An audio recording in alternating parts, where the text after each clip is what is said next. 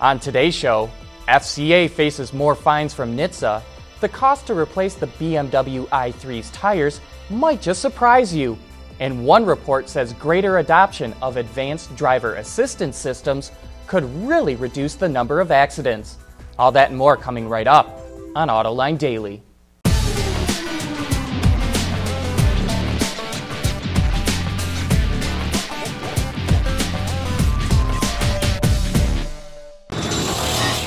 This is Autoline Daily for September 30th of 2015. Uh-oh, looks like FCA is in trouble with the regulators again. Now NHTSA says it notified the company that it significantly underreported the number of deaths and injur- injuries related to defects in the company's vehicles. FCA, on the other hand, says that it discovered deficiency in its reporting system and that it was the one which notified NHTSA of these problems. NHTSA accuses FCA of significant deficiencies in what the agency calls an early warning report.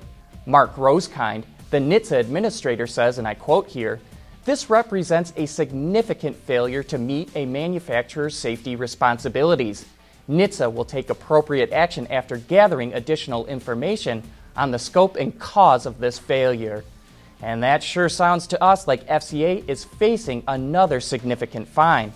The last one cost the company $105 million. By now, you've most likely seen those skinny rubber bands that the BMW i3 rides on. The logic behind this is low rolling resistance and improved aerodynamics. Bridgestone is the sole tire provider for the i3, which can be had with either 19 or 20 inch wheels.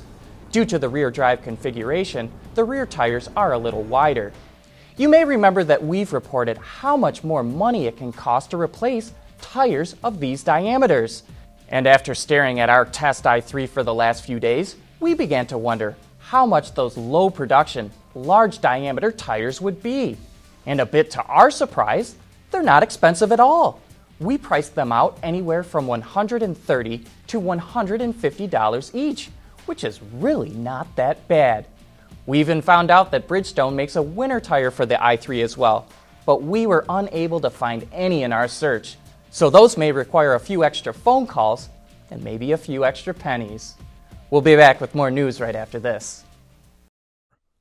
AutoLine Daily is brought to you by Bridgestone Tires, your journey, our passion, Dow Automotive Systems, breakthrough technologies for lightweight vehicles, and by Pure Michigan Leading the automotive world in intelligent connected vehicles, we run on brain power. Automakers will try and learn a lesson from almost any walk of life. And now Ford is in the final phase of a project that leverages technology from outer space. It worked on enhancing vehicle communications and saw a connection in the challenges faced for space robot communications. A new connectivity manager was created that uses software and algorithms to select from available cellular, Wi Fi, and communication with other vehicles and the infrastructure to determine the option best suited to transmit data to the cloud. A little confusing, I know. For example, though, say a vehicle recognizes there's black ice at the beginning of a tunnel, but there's no cellular reception or Wi Fi is not available. What to do? A car leaving the tunnel that has good reception could send out the word of slippery conditions. The Ford Motor Company has now filed several patents stemming from the project and will continue working on vehicle communication technologies. We've all heard how autonomous cars could prevent 90% or more of accidents, but a new report from the Boston Consulting Group says that if advanced driver assistance systems were more widely adopted, they could have a big impact as well. Because a vast majority of crashes are caused by human error, it says that these systems could prevent 28% of all crashes and save nearly 10,000 lives each year. And this does not include new technologies. It's only factoring in currently available features like forward collision warning, adaptive cruise control, and lane departure warning. But as of now, their market penetration is only growing at 2 to 5% annually. Factors include lack of awareness and poor explanation of the features. But the biggest drawback is price. Consumers are just not willing to pay for how much these technologies cost. So it seems like now is the time to try and figure out how to bring down the price and get these systems more widely adopted. Not only could advanced driver assistance systems save $250 billion a year in prevented accidents, they will help pave the way for autonomous vehicles. Don't forget to set a reminder for Autoline After Hours tomorrow. Our special guest is going to be Mike Sweers, the chief engineer for trucks at Toyota, and he's going to be bringing his baby into the studio, the new Tacoma. So here's your chance to get a deep dive into the details of how that truck was engineered and why they did the things that they did. Join John and Gary for some of the best insights into what makes the auto industry work. And coming up next, John responds to your comments and questions.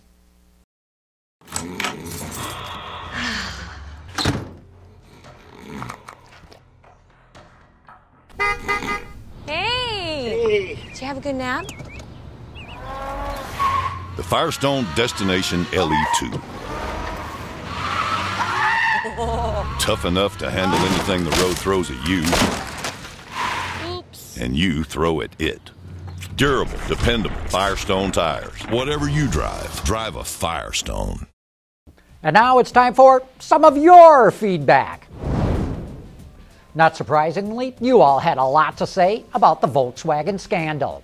Matthew Gaines liked my editorial that said Volkswagen's board is stacked with too many insiders. I would have to agree that a board of supervisors shouldn't be a board of employees and investors. You need fresh eyes looking through a window into the company and not a bunch of people shareholders.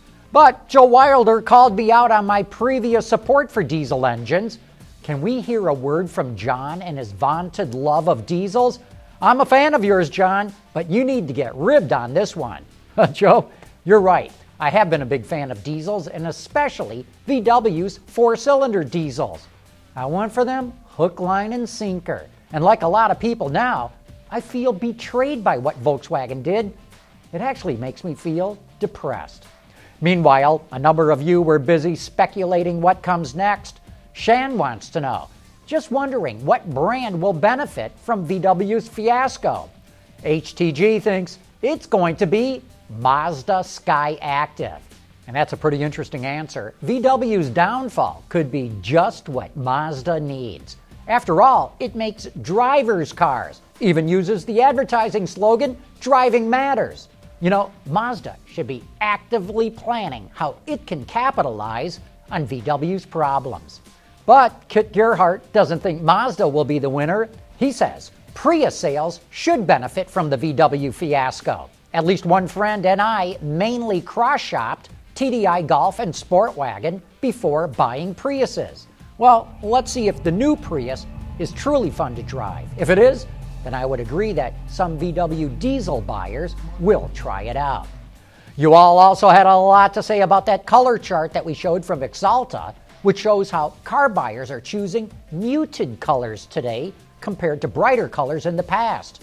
AWD Freak says, heck, I've toned down, no pun intended, my choices of car color simply because it's more convenient to be less noticeable, especially if one is driving excessively fast. Roger Blows points out that most dealers stock the silver, white, and black, so if you buy from stock, not much choice at retail.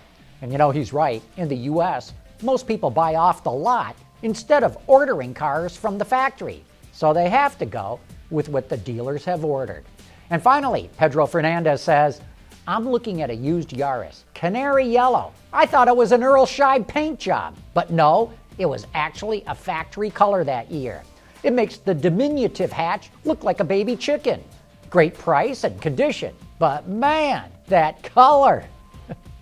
hey, thanks for all your letters and comments, and please keep them coming. But with that, we wrap up today's report, and I want to thank you for watching.